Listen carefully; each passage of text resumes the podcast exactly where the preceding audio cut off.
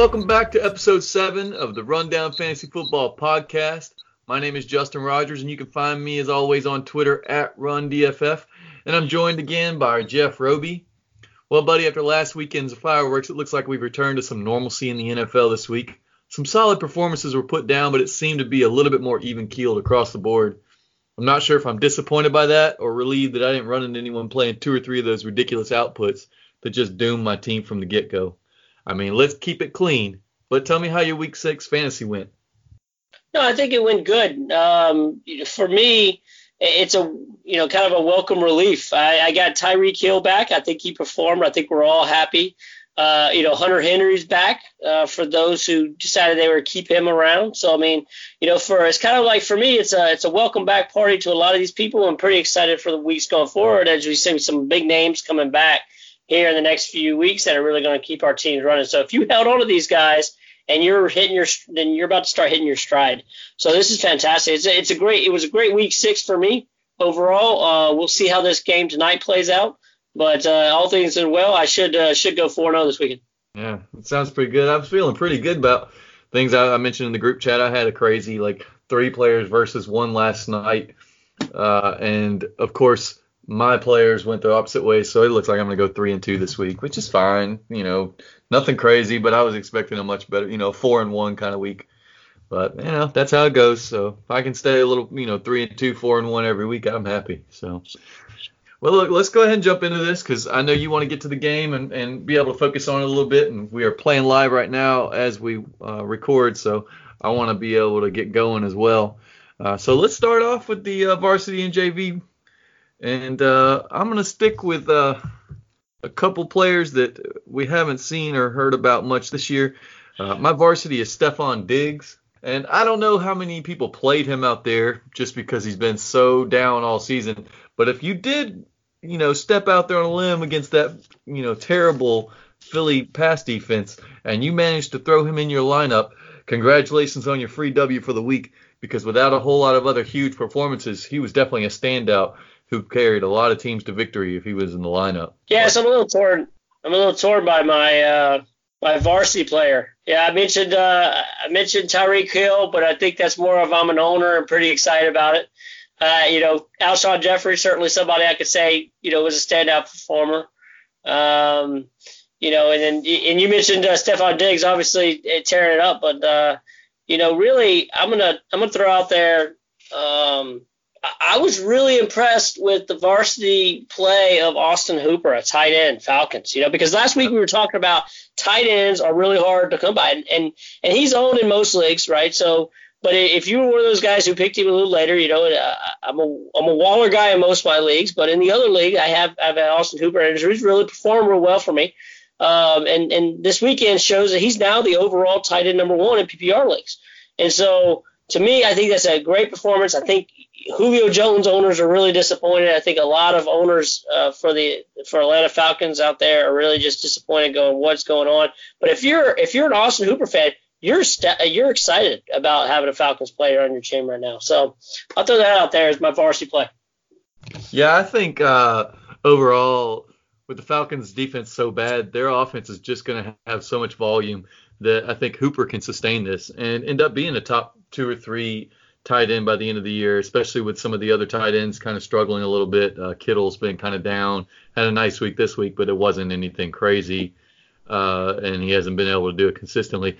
You said uh, Julio Jones, but I mean he went eight for 108, so not exactly a, a, a doom your team kind of week. He had a nice week this week, you no, know, after a couple down weeks, the, but no, it's mostly about the season as a whole.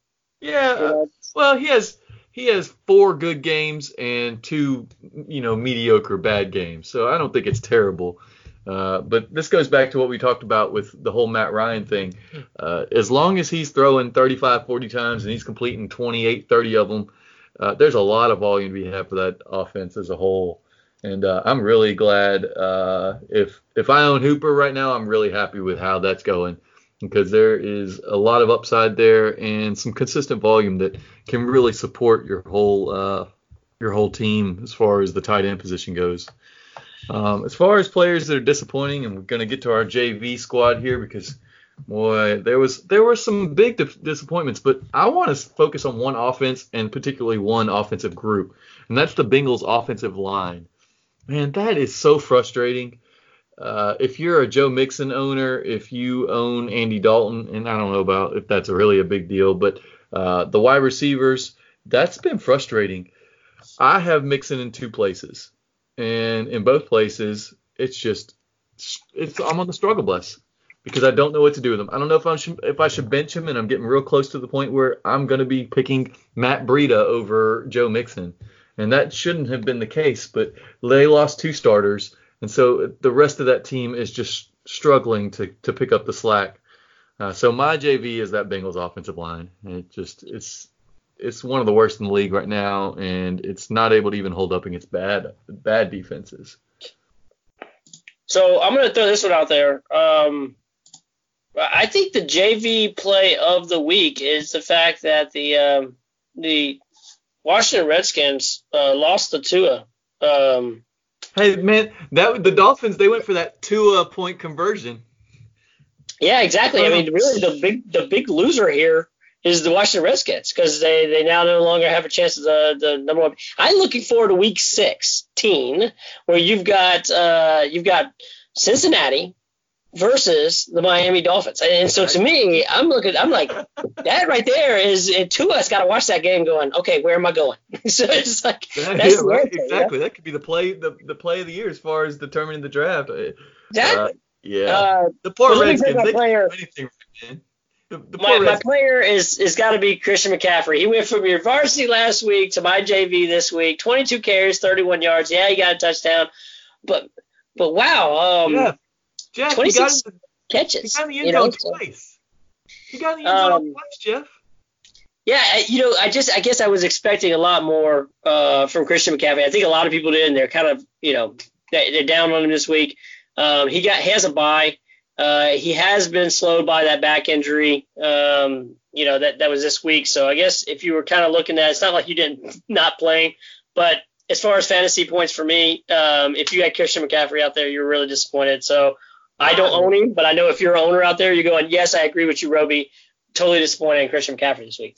I don't know about that, man. I mean, okay, I'm going to do this quick calculation, but he had 57 yards total. He had four catches and he had two touchdowns. Well, two touchdowns is 12 points.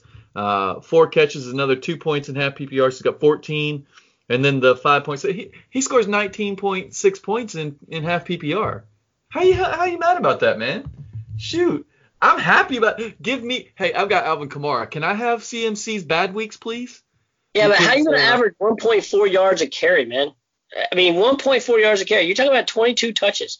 Hey, so I mean, that to me, that's the lowest average uh, that he's had ever for his rushing, and then his and his receiving is the lowest on the year at 6.5 yards per catch. So yeah, yeah he got his touchdowns, but but what you just have to say to yourself, you got 22 touches. I'm expecting I'm expecting somewhere in the range of 100 yard, you know, 100 yard game. He's not getting. Yeah, but I think I don't. Th- I think in real real world football, sure, a little disappointing. In fantasy football, please, he was a stud. Like, once again, a stud. Uh, I think, and I haven't looked, but that's probably another top six or seven week on the on the uh, week for this for this particular week six, where it wasn't exactly full of star-studded performances. I mean, James Conner was nice, uh, Zeke was nice, but Derrick Henry flopped. Uh, there was just a lot. Of, Le'Veon Bell flopped. Um, a lot of lot of teams and players that we thought were going to do much better, who didn't get it done. Um, yeah, no doubt. I, I mean, I say Derrick Henry. Still.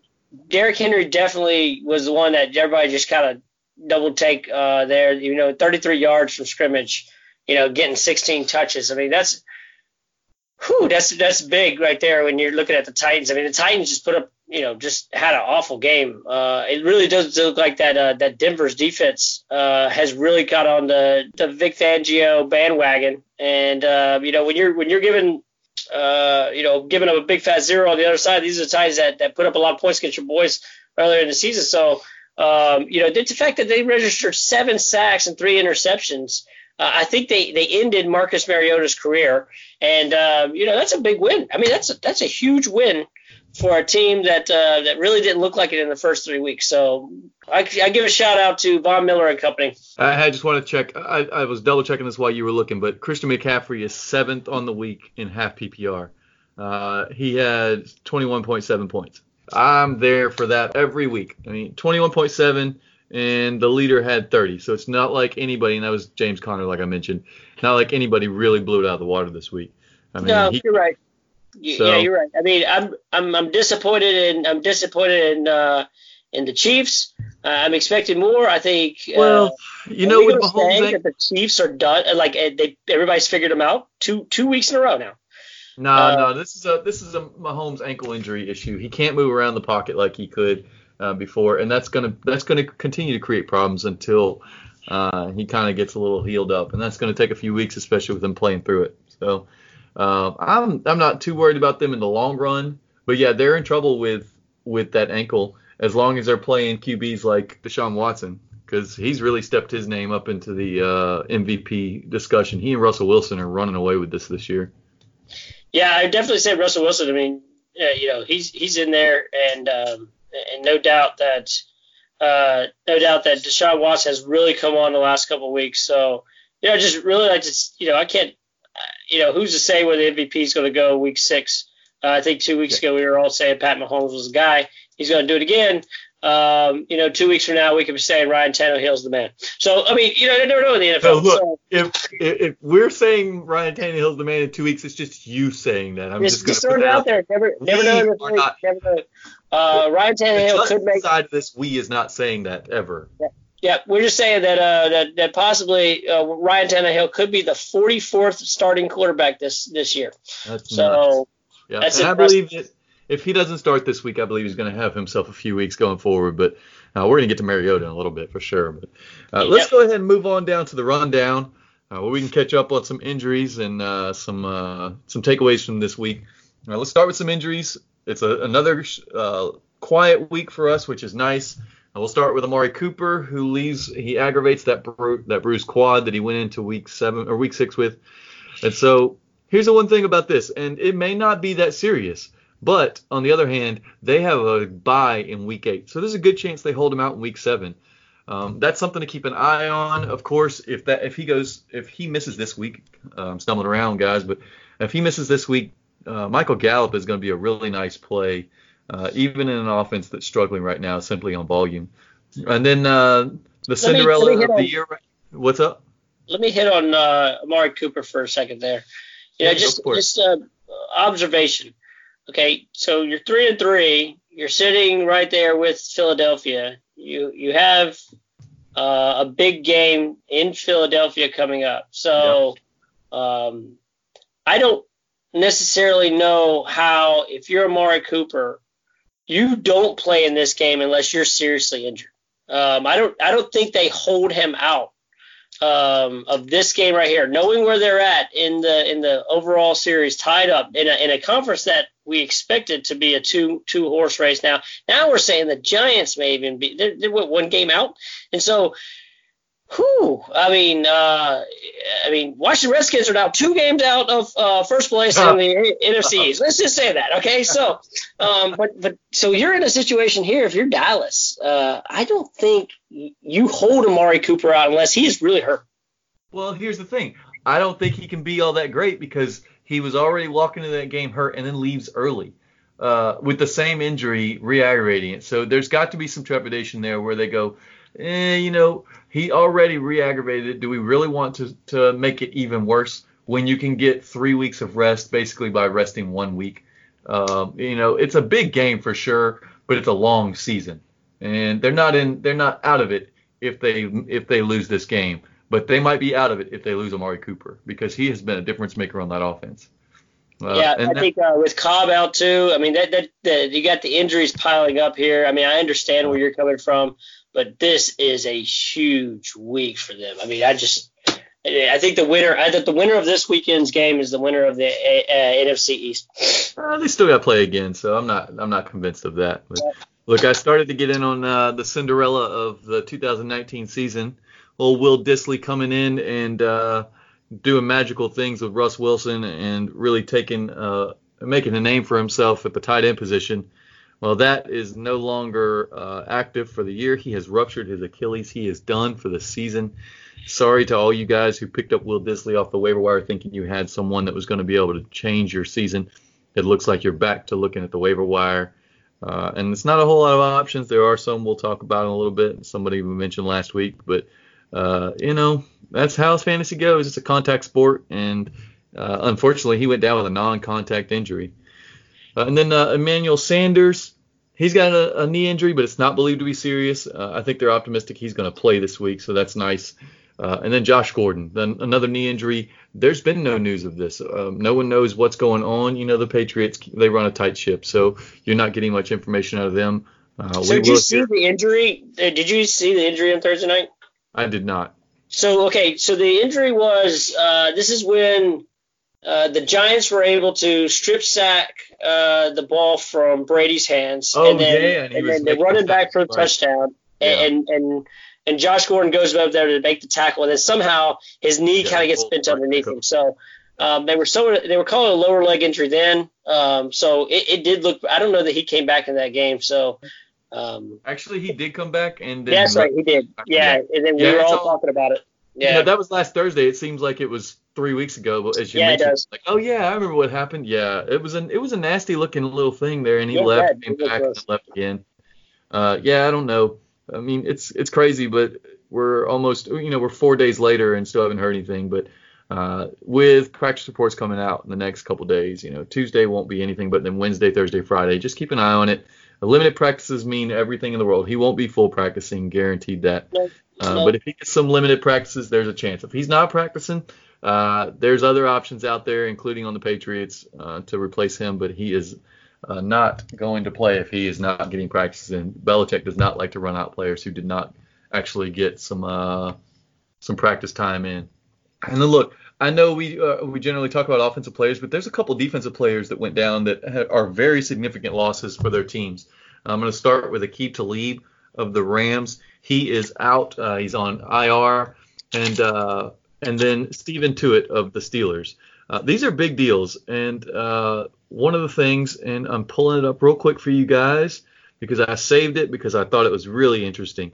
Um, let's see. All right, so Mike Tagliere, uh, he's at Mike Tagliere NFL. He's a really good follow for uh, stats and stuff like that. But he says in eight games without Talib last year, the Rams allowed a 65.7 completion percentage, 299.8, so 300 yards per game, and almost three passing touchdowns per game. That's a huge drop off. Uh, now he has not been the same ty- type of player, but their offense has been good. And losing a, uh, a, a really good cornerback like Aqib Talib can do nothing but help uh, opposing offenses. And then Tuitt has been one of the, he's the Pro Football Focus's number six rated interior defensive lineman.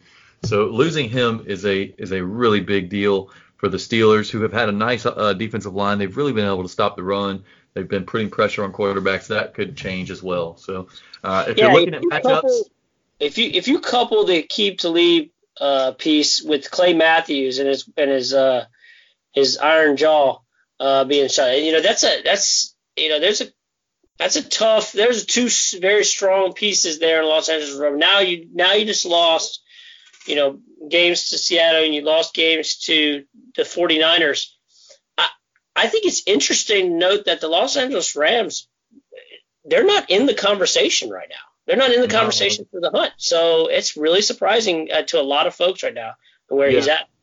Well, you know that Super Bowl hangover. A lot of you know it's been the thing you know, you come out of a Super Bowl loss, and most teams miss the playoffs the next year. So, Never should have been there in the first place. But I mean, yeah, I, I get yeah. Should have been an NFC loss hangover, but whatever. Yeah. Whatever. At least the Saints don't have a hangover, so at least you got that going for you. That's They'd have lost to the Patriots anyway. We, we do well with our hangovers. You know what I'm saying? I mean, like yeah, lots of practice, lots of practice. Yeah, on the daily. On All the right, day. so uh, let's talk about some quarterback takeaways because uh, there's three of them that I want to discuss. Uh, Mariota, we mentioned him a minute ago. Uh, Tannehill comes in for him. Actually, looks not terrible, especially compared to what Mariota was doing in there. Uh, he had like a 9.5 rating when he was pulled. Uh, it was gross. It was so bad. Uh, so I don't know that this means that he's not going to play this week or that he's not going to start this week. but I think it does mean that his his leash is very short. And I think Tannehill is better for the offense simply because he can drive the ball downfield. Uh, he's a more accurate thrower. May, may not run as well as Mariota, but he certainly does every basically everything else better. Um, and then you know we Jameis. Jameis is a stud one week and then he's a dud the next, and that's how it goes this week. He has six turnovers, five ints, and a fumble lost uh, after having such a big, huge week last week for us. I mean, it's Jameis is Jameis, and he's wildly inconsistent. So uh, don't bank on him from week to week, but I do like the fact that his volume is able to sustain both both wide receivers. Uh, but again, OJ Howard is a lost man in that offense. Um, even Cameron Brate, who had two receptions, including a touchdown, he's not dependable. But I think you can start both wide receivers with fair confidence. Godwin for sure. Uh, it really does look like he is the wide receiver one there. Um, so know, let me throw something in the Winston, right? Okay. So wow, you're talking about uh, pick up two newspapers, put them side by side. You're thinking, wow, Winston turns a corner. Okay, and then then also this week you're like, wow, what happened to Winston? Um, so you kind of look at a couple things that I jump out to me, right? Winston came into the Panthers game in London. In London, uh, at 9:30 in the morning, um, you know, 6:30. Uh, he, you know, God forbid those California guys. 6:30 in the morning there. Um, you know, at at 10 touch 10 to 2 touchdown to interception ratio of four games, right? Um, yeah. Talking about like he turned a corner, right? He had a tough tough game against the Saints, and then and then all of a sudden, he takes seven sacks, five interceptions, and a fumble.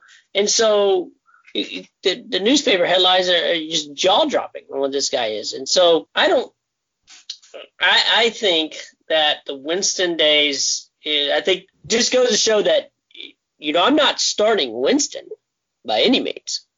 Yeah, but I am, I am starting his wide receivers, like you just said, every single week because while you may throw up, I am, and I'm, this is where I'm pointing out.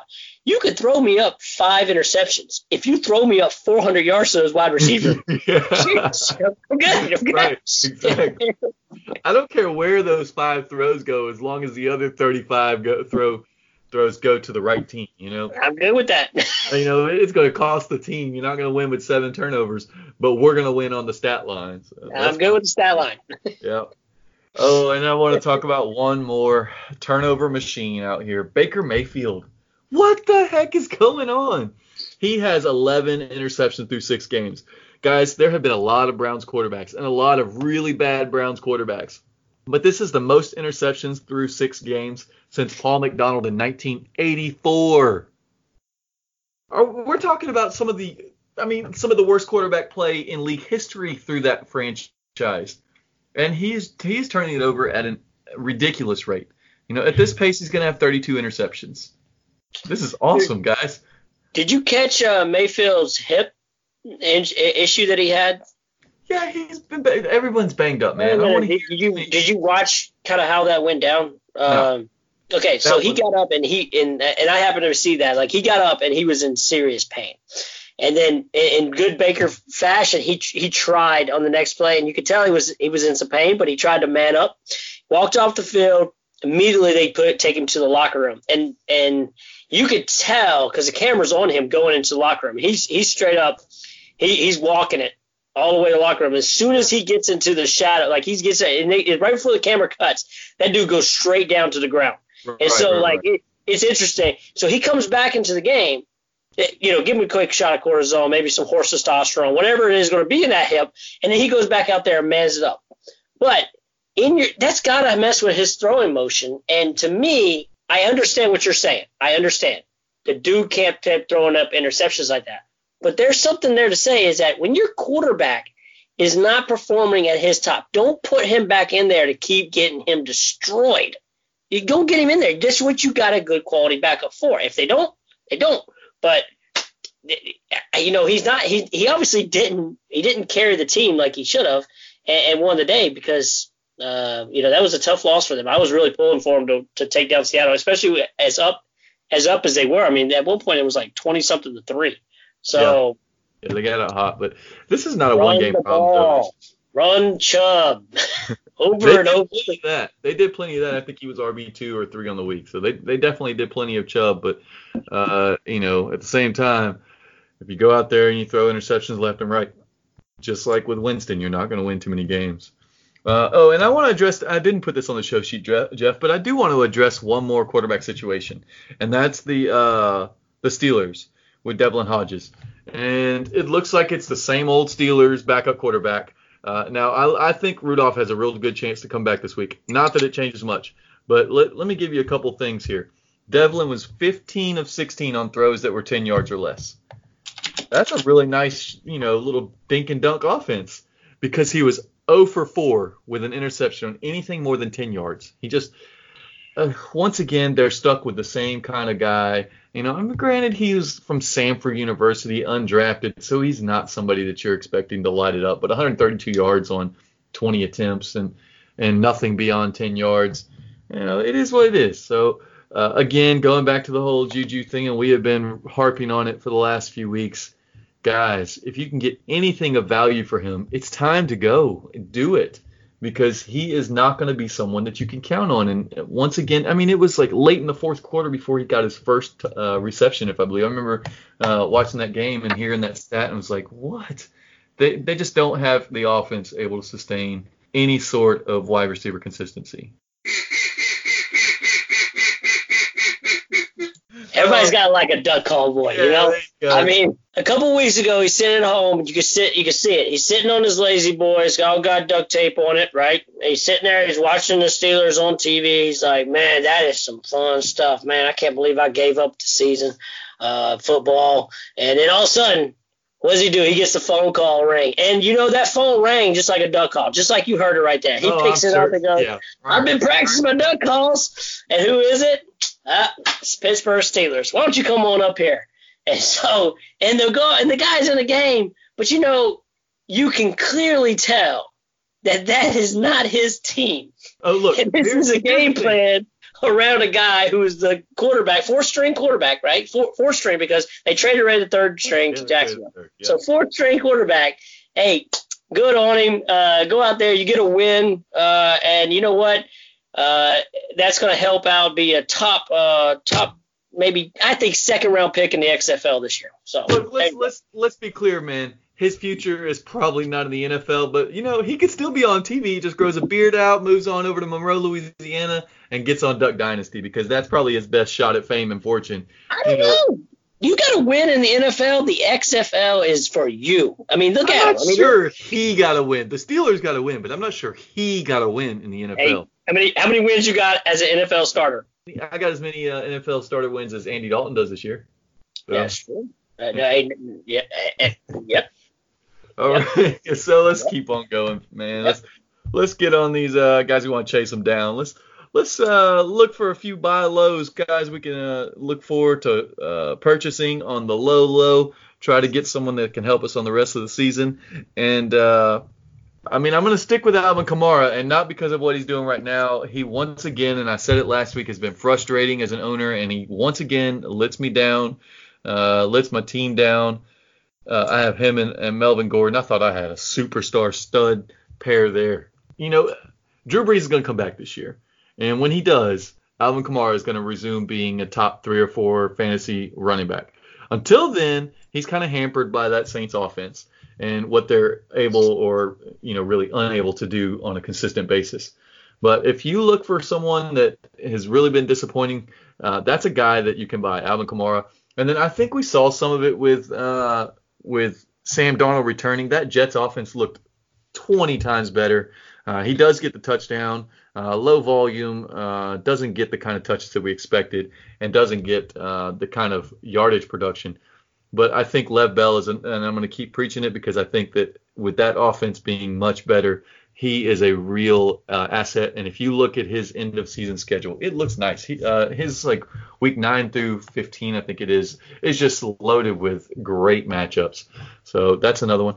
Uh, and then I'm going to stick with one more. Uh, it's a wide receiver. That's Tyler Lockett. He's tied to a, a you know MVP caliber uh, uh, quarterback in Russell Wilson. And with Will Dissly going down, that's one more option that is not in that offense. Uh, I like the Tyler Lockett pickup a lot if you could get him. Uh, and I don't think it'll cost that much.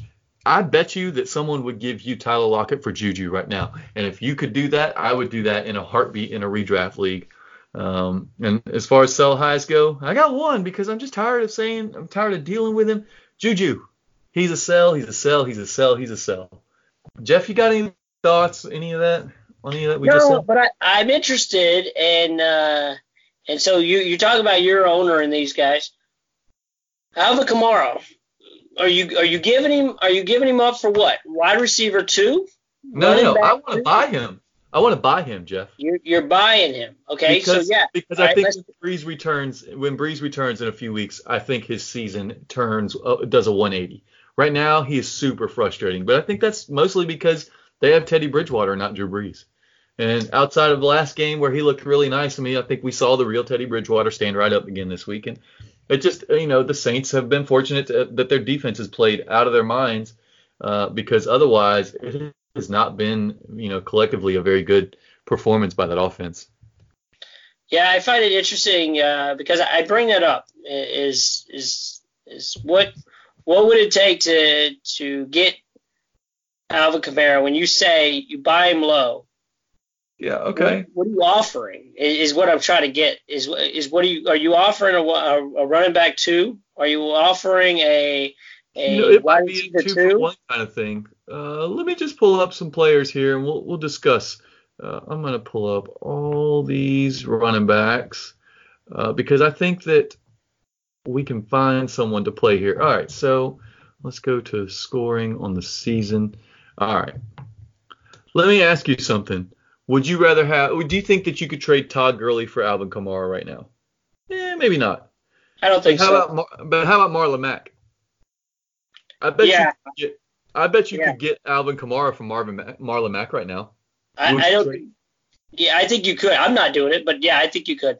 You would rather have Marlon Mack than Alvin Kamara? I, am not doing it right now based on my teams. I, I can't I, I can't do that. I, no, I mean, in a, look, we're talking about in a vacuum because I don't. I just want to talk about if you because we're t- we're speaking to a lot of people who have a different a lot of different circumstances. But if you got Marlon Mack, uh, you probably have you know a pretty decent team, and he's averaging 14.3 in half PPR. Uh, I'd much rather have Alvin Kamara, and Alvin Kamara has actually averaged a little bit more, but on the other hand, he has a lot of dud games with two really good ones. I'll put got, it this way: if I'm sitting with Marlon Mack as my RB two, then I'm I'm tra- then I'm I'm throwing the trade out there. If if Marlon Mack is my number one, I'm hurting this season, and I'm not, and and I need somebody consistent right now who's coming off a bye, right? Yeah. So and that's the big thing about Marlon Mack. He's coming off of a bye. And so yeah, you do you can you, you can you, you play him from here on, right? So it's kind of what I'm saying to you is if he's my if Marlon Mack for whatever reason, call it injuries, whatever else, if Marlon Mack is my number one, there's no way I'm doing that. If he's my that's number two, fair. absolutely throw it out. Yeah, I got you. How about okay? So just, look again, we're just talking in a vacuum because, uh, but how about Josh Jacobs, Josh Jacobs or Alvin Kamara? Because they're pretty much lockstep points per game. Fun fact: Oakland Raiders are right now in the playoffs. Just saying, right now hey, in the playoffs. But so, hey, again, does that? So are the Saints. I don't give a crap about that. But I just yeah, say, fun fact. Come on, quit, quit skirting it. Quit skirting it because you know it's so, true. You can get. So not me. Would you give up Fournette for Kamara? Just play this game with me. Would you give up Fournette for Kamara? I'm giving up Jacobs for for. Uh, I'm giving up Jacobs absolutely for Kamara. Yep. I'm giving. Yep. Uh, How about Fournette? Fournette? No, I'm not giving up Fournette for for Kamara. Uh, Fournette you to me. You'd rather have Fournette rest the season. I'm having Fournette the rest of the season. Yeah. Yeah, here's here's a guy who has two games. Otherwise, he had in top 72 yards on the season. He has two games with more than with more than 14.8. He had 14.8 fantasy points this past week. Man, you're talking. I think you're overestimating against what defense. Against a stud defense. Jeff, they have to play the Jets, then Houston with a good rush defense, Indy, Tennessee, Tampa Bay with a good rush defense, the Chargers, and then Oakland, Atlanta. Oakland, Atlanta in the in the playoffs is really nice. But I, I just I think you're overestimating what Fournette is. What you know? How about Mark Ingram? Mark Ingram or Alvin Kamara? Um, uh, Mark Ingram. I mean, how many how many how many rushing yards did the Ravens just have? Well, don't know. Mark yeah, Ingram Mark, is a touchdown machine. Jeff, how many did Mark Ingram have? A whopping 52 and two catches. I mean, he had 14.4 in a week where Lamar Jackson goes off for 151 or 152 yards, yeah. whatever it was. Yeah. Again, these are guys that I think have a much, lo- probably a similar floor, you know, 10, 12 points, and a much lower ceiling on a consistent basis. You're looking at probably two or three more games until uh, Drew Brees comes back. And one of those games is Arizona in week eight. So you got Chicago this coming week, tough matchup. You got Arizona. I don't care who's the quarterback, fire Kamara up. Then they're on a bye. Then they come out of Atlanta, Tampa Bay, Carolina's tough, Atlanta, San Francisco's really tough, Indy, Tennessee. But again, in that offense with Drew Brees back, give me Kamara over Fournette, over Jacobs, over James Conner. Give me, give me, give him to me over Phillip Lindsay, Derrick Henry, Marlon Mack. I want him over all those guys. The only frustrating thing is that you've got to make it through this week once again going against Chicago. So uh, I think a lot of people, and this is how you, this is how you can buy is because if you got players like Jeff out there who are stuck on big names doing mediocre things from week to week, like Leonard Fournette or like Mark Ingram, then you can capitalize on that and get yourself a stud for those players. If you got Mark Ingram, move him. He's been great so far but his it doesn't look like he's going to be, you know, consistently throwing up 25, 30 points. He's got once again the same kind of situation. Two really nice games, 34 and a half, 23.7. Those are with some 100 yard bonuses. Then he's got four that are just man, whatever. 8.7, 9.6, 11.9, 14.4. I mean, these are replicable games. You can find anything for any any player out there with opportunity can get you 10 or 12 points. And that's what I'm, right now Kamara is. I am of the opinion, and this is where I defend myself on on on your statement, is that when you're look, I guess it's all tailor made. You have to know your own, like you said, uh, and I'm looking at it in a vacuum, right? I'm looking at is my, I'm giving up an RB two on my team. Okay, so those names you listed, they're RB ones on most teams. Okay, so so when I say it is give me RB twos, okay, and then those are the guys that I'm trading for our, uh, Alvin Kamara. Number two, I look at where I am in the season. If I'm sitting here looking to make a strong playoff run, then then and I'm all, I'm not really worried about the rest of it. I'm going to make the playoffs. Then absolutely making that trade. Okay, if I'm right now sitting there saying I'm not sure I'm going to get in, and if I don't stay consistent with a Leonard Fournette or a Marlon Mack guy right now, carrying my team with consistency, then I'm sticking with the consistent plays for me right now because I just I got to make the playoffs. I'm not Jeff, a trigger happy guy. Jeff, you're not getting consistent play out of those guys. Like I said, Fournette has two games with 20 plus points. Then he's got four games with less than 15. It's not consistent. You're overvaluing total production and not looking at consistency, which is where we are at with all these running backs. Josh Jacobs has three garbage games and two incredible ones, and he was on a bye. You know, it's just not same thing with Mark Ingram. Two really nice games, and then four with 15 or less points in half PPR. Uh, so James, I, I kind of throw this out to you. I just want to make sure that when you look at these stats, okay, the way you are, okay, I say Leonard Fournette went for 225 on Denver. Okay. Yeah. Carolina. That's fine. Who just who just barely gave you know whose defense is is, is actually pretty decent uh, against the run. It just it gave up 108 a touchdown to him. So I would say that Leonard Fournette's finding his stride. He just ran into New Orleans and only had and and, and again and I'm saying this because look at his production over the last three weeks. He's over 20 rushes per game. Look, and now he's going up against Cincy, New Jersey, Houston before the bye. Yeah, absolutely continuing with Fournette. And it's, it, it's examples like that. Look at these guys who are hitting their stride now when you say Jets, he's only had two games. The well, Jets and Houston are not the Jets and Houston are not great matchups, man. They're they're they're they've got really weak pass defenses, but their defensive line is still stout. Uh, look, all I'm gonna I'm just gonna reiterate that don't look at total points, don't look at the average. Go ahead and look at the game log and look at what you're seeing because uh, for most of these guys, you're seeing that they're just mediocre and have have, have blown up weeks you know, once or twice. You know, the the really elite guys like Zeke, you know, he has two games over 20, but he's got, you know, every one of his, he's got four more games over 15 or three more games over 15 points. Um, Dalvin Cook, of course, had a dud this week with 12.4, but otherwise he's been over 16, uh, over 20 uh, four times. I mean, these are the real standouts. Even David Johnson. Here's a guy who has five games, all uh, five out of six that he's over 15 points in half PPR. That's a guy I would not trade for Alvin Kamara. I wouldn't give up David Johnson. I wouldn't give up Nick Chubb, Aaron Jones, you know, Cook, McCaffrey. But anybody outside that, I mean, heck, if I can turn Austin Ekeler plus somebody into Kamara, I think that's still even a possibility. But anybody, I like Chris Carson as well. Uh, I think he is one of the unsung heroes of the fantasy uh, season so far. But you know, if look at the game log, look for players that are inconsistent in your lineup that maybe they have cost you wins because they've only gotten 10, 11 points when you need a much bigger production out of your RB1 or high end RB2. Uh, and then go and shoot for the stars with someone like Alvin Kamara who can be a, a championship level player because you're not playing for third place. You're playing for for a title.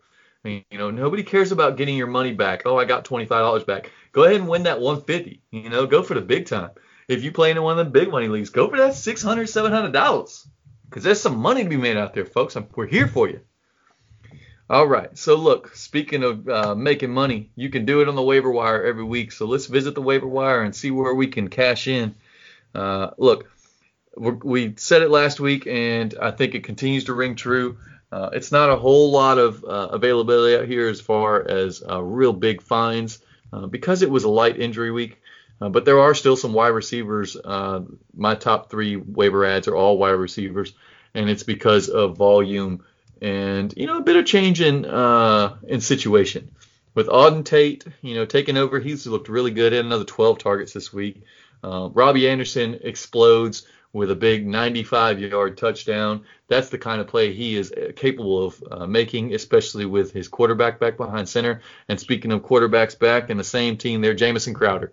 Uh, I actually made a move in the middle of the early games and dropped Diontae Johnson for Jamison Crowder. Uh, just looking at it, I need a little bit more upside, uh, and Jamison Crowder sold that for me. Uh, I didn't end up winning that matchup, but I did get some extra points out of Crowder, who went six for 98, and I thought he was going to get that extra couple yards, and I was going to get the bonus. Um, but look, Darnold throws. I think he threw 14 passes to him in week one.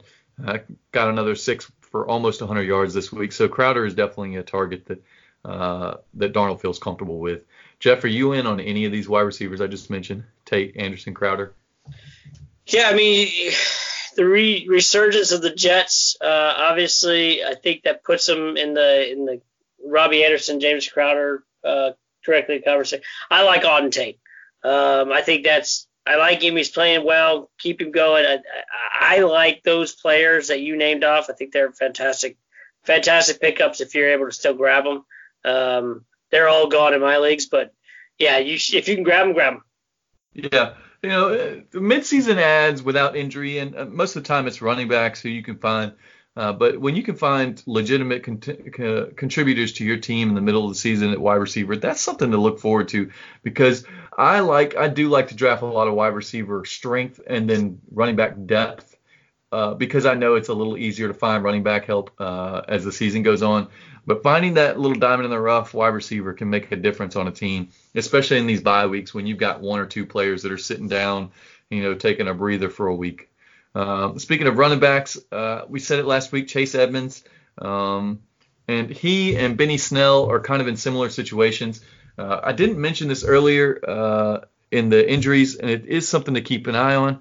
Um, James Conner, he's got uh, a bruised quad, I believe it is. So he's in the kind of the same situation as uh, as Amari Cooper. Not sure it's going to keep him out of any games, but uh, we did see Benny Snell get a lot of run. Chase Evans is behind David Johnson, but David Johnson has that back injury, and you know he was able to perform pretty well this week, but that's always a volatile injury.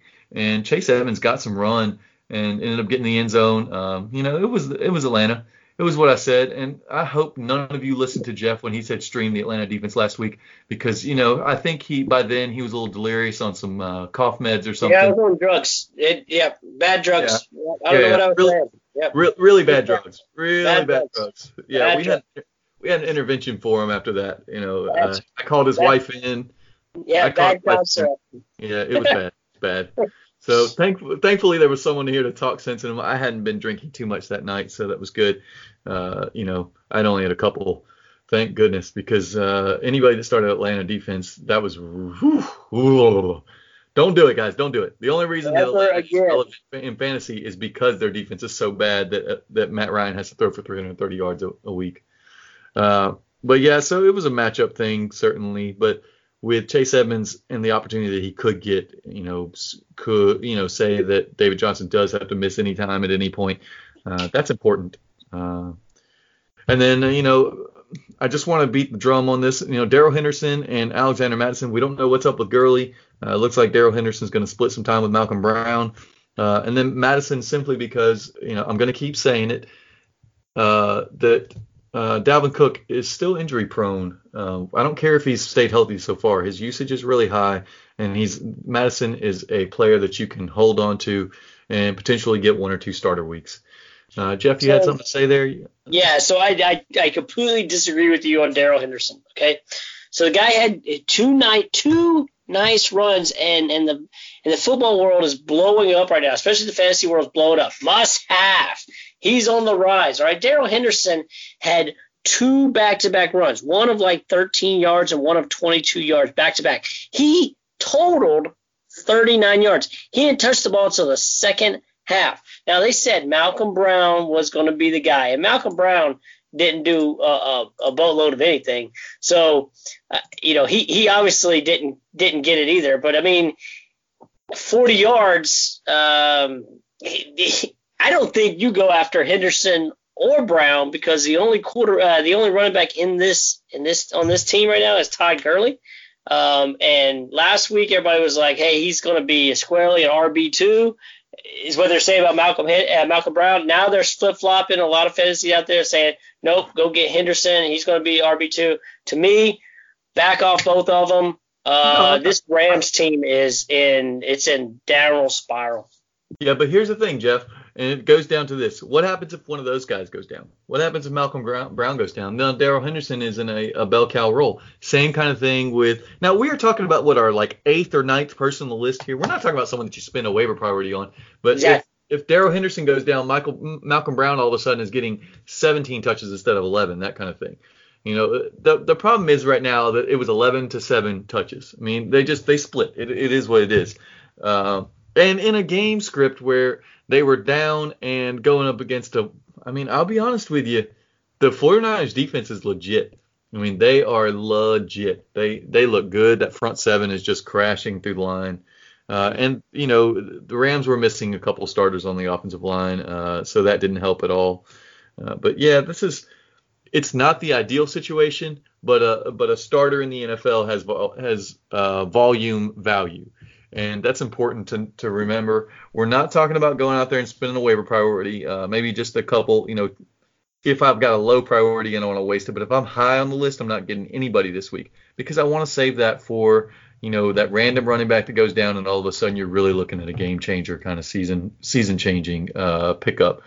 Like but, a Mattison or something like that. Yeah, I agree. Yeah, yeah exactly. Now if you know if those guys stay on the waiver wire all the way through a big injury, and you can pick up, you know, Pollard, Mattison, Edmonds, etc. Those are going to be game-changing kind of uh, plays for you. So, uh, but again, back of the roster stuff, I don't want to keep, I don't want to hold on to players with low upside. You know, I don't want to hold on to the Gio Bernards out there. I want to hold on to players that when they get the opportunity, they can be, you know, true championship level, championship quality starters on your team. And so I think that, you know, again, we're talking about, you know, players that don't have it right now. You know, n- nobody's starting, you know, Edmonds, Snell, Mattison, Darrell Henderson right now. Oh. But but the opportunity could be there. You know, we don't know what's going on with Todd Gurley. You know, he, has got a quad issue. Of course, we all know about the arthritis. You know, there's all kinds of things that could flare up with running backs. They take a lot of hits you know, it, the only the only position that gets injured more often than running backs is tight ends. And you know that Will Dissly going down, that's just it's clear that that happens. But T.J. uh, Hockenson is back tonight, so we'll, we'll and, he dropped, and he dropped a touchdown a minute ago, so there's that. Yeah. So, yeah. I, I, don't know. I don't know if you saw that, but no, he dropped. He, I dropped him because he was a touchdown dropping machine. Other than that first week, he dropped no, he he dropped two of them in the two weeks I started him. So he had to go. Yeah. So then he get hurt. Now he's back. We'll watch him. You sound like Salt Bae over there, just sprinkling it everywhere, man. Easy. I'm practicing my duck call because I got to do something different in the off season. I hear you. Yeah, you're gonna need it after uh, I take down this ship in our league.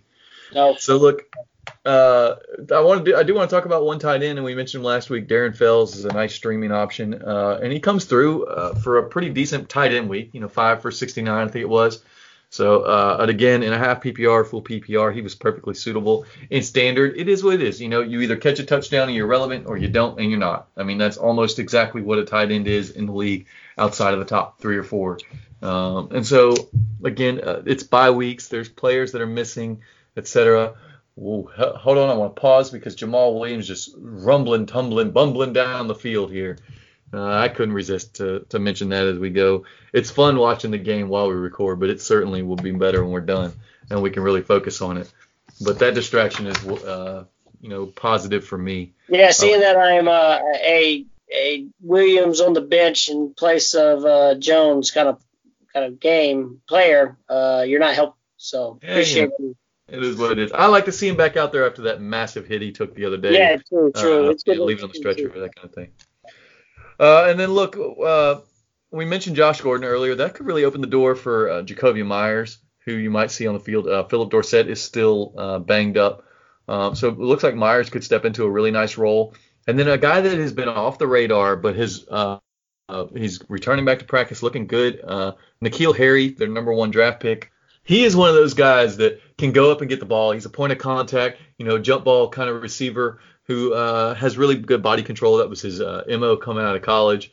Um, was completely dominant uh, playing in college, and uh, with Tom Brady out there, he's not. Tom Brady's not going to force the ball downfield a lot. But what he is going to be able to do is put it in the right spot for receivers to uh, make plays.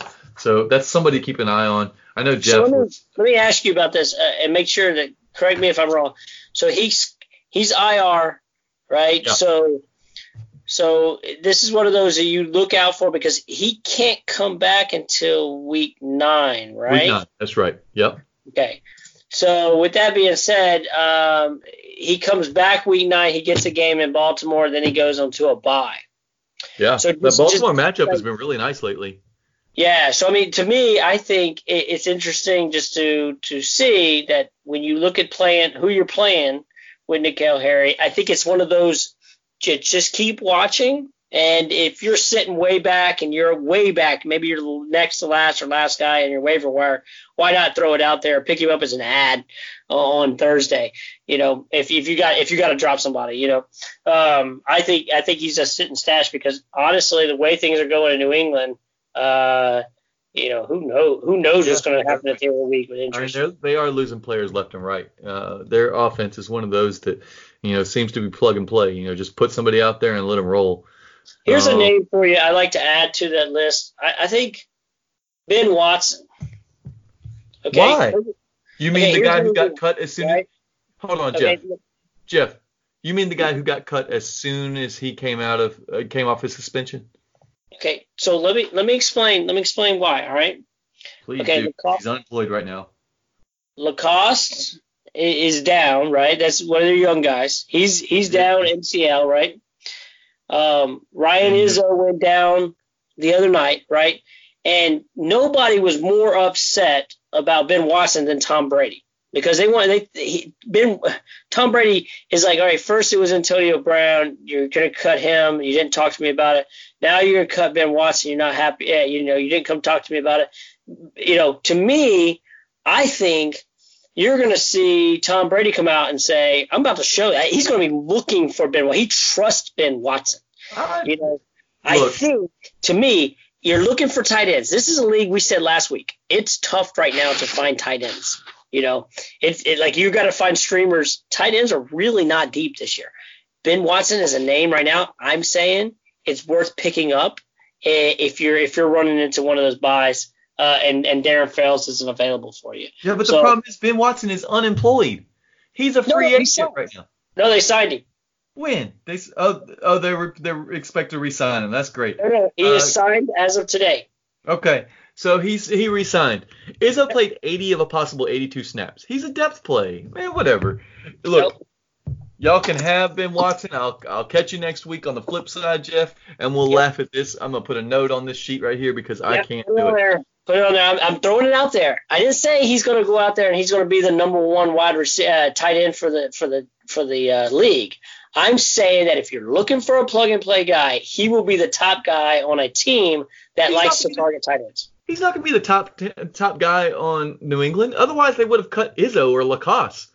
Izzo played 80 of 82 possible snaps on offense. This he wasn't is, this wasn't Brady's decision. This wasn't Brady's decision. He he is going to come out here and show you.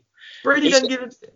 Brady does not get the choice of who hit, who hits the field. It's clear that Ben Watson Ben Watson was the third best tight end in that room behind Izzo and LaCosse. Otherwise, he'd have been on the team and they would have cut LaCosse. I don't know that they even gave Ben Watson a chance to even come out and show anything because well, he came right off the, suspension when he got cut. He wasn't even allowed in the practice facility during the suspension. So you know, there's there's something to say there. He was able to play in the preseason. They just didn't they didn't care. It wasn't anything. The dude is like he's older than I am. Tom he's Brady older than you are.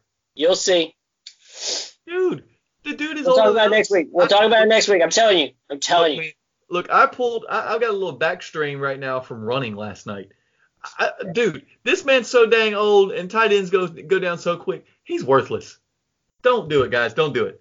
Y'all can, y'all can choose to follow Jeff. You can choose to follow me on this one. I'm telling you, don't do it. Just watch. All right. Well, look, we got some uh, surging to the front and fading to the rear here. Uh, let's touch on some of these teams that are doing well because they're the more fun ones to talk about. Uh, as far as I'm, you know, I I don't mean this as a team as a whole, but for the offenses because I'm going to mention one here and everybody will throw up in their mouth if I'm talking about the whole team, but they're terrible. But uh, that doesn't change the fact that the offense is great, and that's Atlanta, uh, who continue to just pile up yards, uh, piling up points, you know, putting up 30, 35, and losing every week. But with that defense, it's actually really good for your fantasy production if you got a defense out there giving up tons of points because that means the offense can't lay off, can't start running the ball and, and just grinding clock. So Atlanta uh, just allowing they're just you know bleeding points left and right to the to opposing offenses, which is just perfect for them to continue to move the ball down the field. You know, Matt Ryan forcing the ball downfield, looking for you know his big plays, and Ridley, Julio Jones, Hooper, even Sanu in there as well. And uh, Freeman had a really nice week. Freeman's come on pretty strong the last couple weeks, so he's someone that you know if you started if you started the season with him, you were pretty disappointed.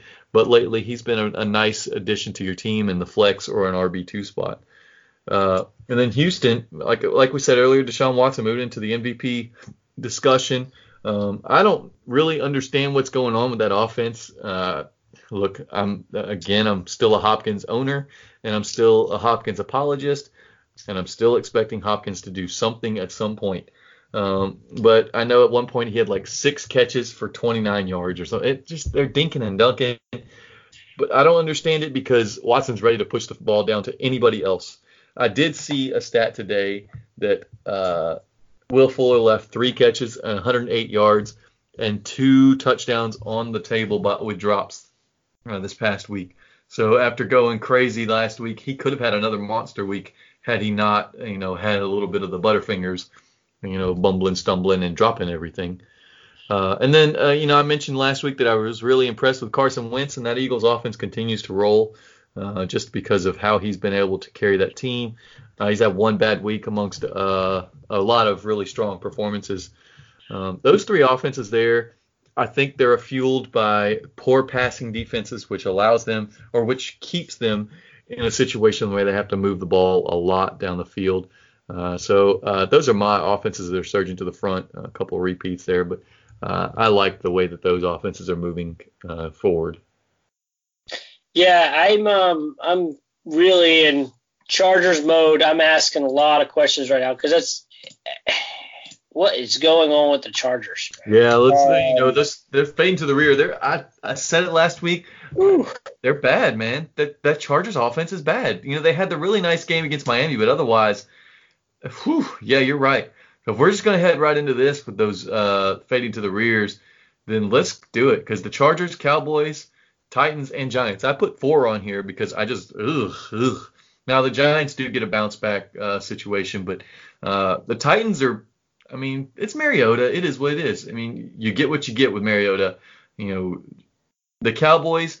Okay, so here's one quick one for you, a little quick hitter. Zeke had 77 receptions in 2018. Right now, he is on pace for 48. I think that's a problem for them. Uh, the last few weeks, he's gotten a few more uh, opportunities, uh, but then again, they've played some real teams instead of the, you know, the cush, the, the little patsies that they had the first three weeks, and it's really hurting watching that offense and how they are not doing so hot. Uh, Chargers, I think it comes down to Keenan Allen. You've got to get the ball to Keenan Allen. He's your best yep. playmaker. He's the yep. man. And the first three weeks, y'all are rolling. He's got like 408 yards through three weeks or something crazy like that. And then now, I mean, uh, yep, I'm a Keenan Allen owner. I'm a Keenan Allen owner, and I was really looking looking strong those first three weeks, and now I'm, you know, waiting for Philip Rivers to pull his head out of his rear and, you know, make things happen the right way. So. Yeah, I would say that uh, you know the Chargers major disappointment. Um, I think the Cowboys. I think I, I kind of mentioned this last couple weeks is that you know those first three games were like kind of gimme games and now we're sitting there saying the three and three team and asking ourselves, you know, what what team is this? How do you have the weapons that you have on both the offense and the defensive side, and you're three and three sitting uh, sitting there? Um, well, um, I think a lot of it comes down to you lost both of your offensive tackles, right? You lost yep. your number one and your number three wide receivers, um, and they just can't. So the, I think the offensive line losing that has really hurt the run. And then, you know, I, I don't know what's going on with Dak. Um, yeah, I, he's had decent productivity, but this team just can't win. I think, I think people are are uh, are really starting to figure out Kellen Moore. Uh, what was it? The Saints came back and said, "Yeah, yeah, yeah. Um, just watch how uh, he played quarterback at Boise State, and then you figured out how to actually beat them." And so um, I think it's funny uh, that it, to me, Kellen Moore's a lot younger than me, so I'm not going to do an ageism here. Um, but it is funny watching him call plays next to Jason Garrett. Uh, Jason Garrett just looks like he, he's he's just so disappointed in the play. Like, why would you run that? Kellen Moore is just like a, a kid in a candy store. I get to call the plays. You know, just the Cowboys to me, uh, they had this is a prove it game for them to me. So Three yeah. losses, prove a game. Yep. Yeah, they've got to do something. So, uh, but look, I don't want to dwell on the negative too much because we've got some really good uh, streamers for you guys out there. Um, let's just jump right into this. Uh, it's just matchup based. There are some really nice matchups for players who are available in a lot of places. Um, I'm going to go back to the well with Daniel Jones, who I think has a bounce back week. I'm still not impressed by him, but it's the Cardinals. Uh, the Cardinals are a dream matchup. Um, I just I, I can't move past that. And then matchup based again, and you know, coming off of a, a few ugly performances, Josh Allen is going to be one of those that has been dropped by a lot of people. Uh, he's only 47% owned, so he's on that you know real close uh, threshold of players that uh, might be available in your league. Uh, he's available in more than more than he's not. Uh, but that's a really fat matchup against the the Dolphins, who you know they make everybody look good. And then you know, I know Minshew Mania hit a little roadblock this week with the Saints playing well again. Uh, Saints. I told you. I told you last week. I called yeah, yeah. it. Saints pass defense plays really well. Yeah, but uh, I don't think that I don't think you have to worry about that with the Bengals. Who no, I give you this one. There. The, yep. Give you this one. Go yep. get him. yeah. Send him out there. Come on, coach, put me in. Bengals, Bengals are on the Tua train. Bengals are on the Tua train. yeah, yeah, exactly. Hey, and look, uh, there's one more, and he's not going to be available in most leagues, although he might get dropped this week after a really just piss poor week. Uh, Jeff Jared Goff, uh, he looked bad. But guess I was reading playing? something about him this week where they said Jared Goff uh, um, was like a rookie all over again. Yeah. And I just find that to be, you know, that's kind of what we're seeing now. So. Yeah, it's kind of like remember that 500 yard game where I said he just didn't. It was a, the ugliest 500 yard game. I mean, yep. that's that was just a volume thing where he was just throwing the ball, but it didn't look like he was good. Like a Jameis Winston thing, right? No, because Jameis has had some really nice games. Now maybe you know Jameis was past weekend. Yeah, yeah. yeah. Jameis was like 399 and seven turnovers. That are, yeah. yeah, but no. Uh, yeah, Goff is Goff has been one of those that you just from week to week, and this is why I think he might hit the waiver wire this week if people aren't paying a whole lot of attention. Just remember the Falcons. Falcons defense. Okay. All right, so let me ask you. Okay, I think Josh Allen's gone in most leagues. Okay, that's just me. But um, Daniel Jones, Gardner Minshew, Jared Goff. If those three are available, which one are you grabbing? Oh, if it's those, I want Jared Goff. Let me give you a quick one. The Falcons failed to generate a single pressure on 37 dropbacks against Arizona. That's the most plays without a pressure since 2016. They've got no pass rush, man. Nothing. They could send six and it would look like you were sending three. Yeah. I mean, it's just there's nothing. There's if you give someone all the time in the world, they're gonna be, uh, you know, they're gonna have they're going to have a good play. Now, I do, and I missed this stat earlier, and I should have given it to you. you know, that doesn't apply to one player, and that's Baker Mayfield. Uh, I love these, you know, quick little stats that I find. All right, so let me give you a quick one. I know we're going to get back into this, but I just want to digress for a minute. Uh, passer rating from a clean pocket. You know, Russ Wilson is first. Baker Mayfield is last with an 83 rating with a clean pocket, you know, plenty of time. And then passer rating when pressured, Russ Wilson, he's first. I mean, he's just been ridiculous. Guess who's last with a with when being pressured? Mayfield again. He's terrible with a clean pocket or being pressured, you know on the other hand, Goff is he is capable of doing things when he doesn't have pressure. So I'll take it if, if you give me, you know, Jones, Minshew, Goff, and I'm gonna throw Allen in there. I'll rank them all four. Give me Goff first. Give me Allen versus Miami. then give me uh, Minshew, then Daniel Jones. That's how I'll do it. Goff, yeah, I find it Allen, interesting Minshew. that you point that out about Goff. Uh, you know, I will bring this up. They are playing in in Atlanta um, so the travel is something there, but I, I still say play Jared Goff. Yeah, I, I'm not I'm not disagreeing with you. I think the where they're at uh, overall, I'm fine with the plays that you're you're picking out. I'm fine with your thing. I I, I don't think Gardner Minshew. I don't know. I, am if I'm streaming, yeah, we're talking about streamers, stream, stream. Right. Yeah. It's, it's bye weeks. You got players. You got players that are off. Whatever. Josh so. Allen is a guy I'm getting to play. Uh, I'm keeping him on my roster. Yeah. Uh, me, oh, okay. So I saw this one. I've got another quick, quick hit for you. His schedule is silly. All right. So he's coming off a bye. So now he has Miami. He has Philly. We've talked about their pass defense and how bad it is. They funnel everything. They, nobody can run against them. Dalvin Cook, uh, but everybody can throw against him. I mean, Kirk Cousins look like damn Dan Marino out here. Uh, you got the Redskins, you got Cleveland, and then Miami again. That's week seven through eleven. That could be your playoff push right there. That right there could get you four or five wins just on the back of Josh Allen. So uh, if you can get him, he's a five-week streamer. I mean, there's no doubt about it. He has got some some beautiful matchups coming up. So uh, Josh Allen is a target for sure. I might even try to trade for him if I've got someone you know that I can move that has you know a little bit tougher matchup and has overperformed a bit. You know, someone might have that sour taste from that New England and then the Tennessee game uh, where he just wasn't great.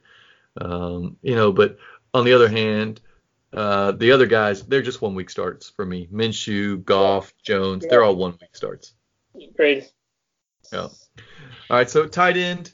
Uh, we know that Hunter Henry came out and balled last night. He just he looked great out there and he's only owned in 54%. Now that's just a little bit more than what we generally try to keep at 50%, but it's low enough to mention because he might be out there in your league. If he is, that is, and I didn't mention this in the waiver wire. He is someone I would spend a waiver priority on. If Hunter Henry is out there and you've got an early priority, grab him uh, because he's ready to roll. Uh, he looks healthy. He he looked like he was able to to do any anything he wanted to out on the field last night. Uh, so I like what he was able to do and what he should be able to do going forward. Um, that offense is going to be in a situation where they're going to have to throw because the defense is underperforming a little bit uh, in the pass game. So uh, keep that in mind. Uh, and then uh, if Evan Engram is out again, fire up Rhett Ellison against that terrible Cardinals, you know, tight end defense. Hooper just went off. They've only had one week where they didn't give up a top five uh, performance from a tight end. It's just silly. So Rhett Ellison is someone that I think could end up being a nice one week streamer versus the Cardinals. So, uh, but that once again is only if Evan Engram is out. And we don't know anything yet, but that's something to keep an eye on. And then one more, uh, Dawson Knox. That's Josh Allen's guy. He's a rook coming out of uh, out of Buffalo, headed down to Miami, where they should have a field day against. And uh, let me see. Let me make sure they're going down to Miami. No, they're playing at home. They're playing at home against Miami, so that's even better. That's something that uh, you know. Again, we're just talking about streamers, not someone that you want to start every week, but just a really nice matchup with Dawson Knox against Miami. Jeff, if you had those three tight ends, uh, well, let's let's take Hunter Henry out because he's clearly number one. If you got Rhett Ellison or Dawson Knox, who you who do you pick? I like I like Rhett Ellison. I like the I like the fact that you got a you got a rookie quarterback who, who they like to dink and dunk to the tight ends. Uh, Rhett Ellison is to me this is a stream this week. Yeah. And look, uh, the defenses are kind of slim because of matchups and ownership and all. Um, I only have two on here, and uh, it's the Jags versus the Bengals and the Packers versus the Raiders. Uh, just because the offenses on the other side are mostly inept. Um, now I'm looking at what uh, the Packers are doing tonight and uh, they started off pretty slow with some big hit plays to Marvin Jones and Golladay, but otherwise they've really solidified. I think he just said they had 48 total yards allowed in the second quarter, so they kind of buckled down a little bit. Um, so I like the way the Packers defense is playing as a whole. And the Packers and, were top three defense going into last week. I don't know where they sit right now, but they, I mean, they they've been pretty good. So yeah, you know, I, I say play them versus the Raiders. I really like the Jags versus the Bengals. I mean, you're you're. I just checked myself, and they're available in every league I've got. So excellent. Well, there you go. That's that's one to grab. So, uh, hey, just a real quick hit. Uh, Geronimo Allison just went down on a real weird hit. I can't tell if it's his arm or whatever. So, guys, uh, keep an eye on that injury because it looks like he is down. That's just another hit against uh, Aaron Rodgers with Davante Adams still banged up. And he was leading the team so far tonight with Davante Adams that hit 40 yards at least going into that one. Look, I'm gonna I'm gonna just watch this replay one time real for. Yeah, he got hit right on the shoulder. So oh. I hope that's not a collarbone or something like that. Um, hey, let me throw something out there to you. It's just interesting. Adrian Peterson. Uh, see, I'm, I do not care about Adrian Peterson because it's a one week thing with an incredible matchup. So I don't know. And that could actually have been helmet to helmet with Ger- Geronimo Allison. It looked like he took one to the chin there along with the shoulder. Uh, yeah, look, Adrian Peterson had a dynamite matchup this past week. Can't can't argue with that. You know the Dolphins are you know anybody plays against them, sure start them up. You know tank for Tua. Uh, but I just whatever. Don't play him. To me, it's a it's a coach's thing. It's a coach's thing. Yeah, but That's it's also a coach's thing. He could get you know, we've seen 20 carries for 36 yards out of Adrian Peterson. That's not unusual for him. I mean, his game log is littered with games where he has just done nothing, especially in the last couple years where it's just been, eh, whatever. Uh, I, I don't want to play him, to be honest, uh, just because I don't know from week to week what you're going to get. Uh, incredible matchup this, you know, this week past, but uh, whatever. Let me let me throw one more out there. Surprise uh, surprise play. He, he's owning a lot of leagues, but you're probably sitting him on the bench. Uh, what about Curtis Samuel? Uh, again, a little inconsistent uh, matchup play for me only. And uh, off the top of my head, I don't know who the Carolina Panthers have this week. Uh, I can figure that out real quick. It's uh, here it is. Uh, yeah. Oh yeah, they're on they're on a bye. They're on a bye. And then they got San Francisco, then they got Tennessee. So I don't feel great about that. And then even Green Bay with a tough pass defense. Uh, the next four weeks, you know, if you can get to week 11 with them, sure, play them against Atlanta. But then you got New Orleans. Uh, you got a nice pair of matchups in Washington, Atlanta, and then Seattle, Indiana. So you know, hit or miss. I I wouldn't feel great about starting Curtis Samuel. Um, I not selling him selling him high off of his 21 plus 20 plus point fantasy. Absolutely. Um, if you could sell Curtis Samuel, you know this is one of those deals where you know we were talking about packaging players. Maybe you package him with someone else and go get Alvin Kamara. You know, maybe you package him with someone else and go get Tyler Lockett. You know, those two for one trades, they don't work for everybody, but sometimes you get a, a team that is really missing some players and needs uh, more they need more depth than they do star power, and so you can capitalize on that. So, mm. uh, but anyways, but let's wrap this up, man. Let's get out of here. I want to watch the second half of this game. It just started, uh, so I want to get back into it. Uh, but man, it was a pleasure doing this again with you. I'm really glad that we were able to knock this out and get this out to you guys uh, again on a Tuesday because I'll have this. I'm gonna edit it tonight and knock it out for you. So, Jeff, man, thanks for uh, coming on. I know we both had some things going on this afternoon that uh, kind of slowed us down, but uh, we knocked it out, man. Yeah, absolutely. I, I appreciate it a lot. Um, and and you know, week six, we're in the grind now. We're going. Um, you know, this is the time to really be listening in to to what we're throwing out there for you. And and, and yeah, we made some we made some misses. Uh, but we're also we're making more hits than we're not. So so listen to us, keep it going. Uh, you know, hit us up on uh, at the Rundown FF Pod uh, and we're, we're, we'll get right back to you as quick as we can and get some of those answers for you. Appreciate it. Yeah, look, uh, I threw out some stuff this past week that could have been really helpful for you guys with some start sit stuff, some stats, all of that on Twitter at the Rundown FF Pod. So make sure that you follow us if you're on Twitter and check out that. I do like to retweet some interesting stuff from some big analysts out there that are doing a whole lot of analytics for you that you know kind of dive a little bit deeper. Uh, but anyways, remember you can find us on Apple Podcasts. Uh, we are on Spotify, Google Play, Stitcher, and of course Podbean. Uh, you can find us just about anywhere. We uh, this past week we were able to jump on all these other uh, platforms and make it possible for you guys to find us and subscribe, uh, leave reviews. If you're out there and you don't have, you know, we've been pimping the Apple podcast, but if you don't have an Apple, maybe you're running a Samsung, and I'm sorry for you, people like Jeff. Uh, you can find us all over the place now, so it's a lot easier for you to get our content. And look, make sure that you spread the news. We had a few more listeners this week, and that was nice. Uh, we want to get as many of you out there, uh, make a little community.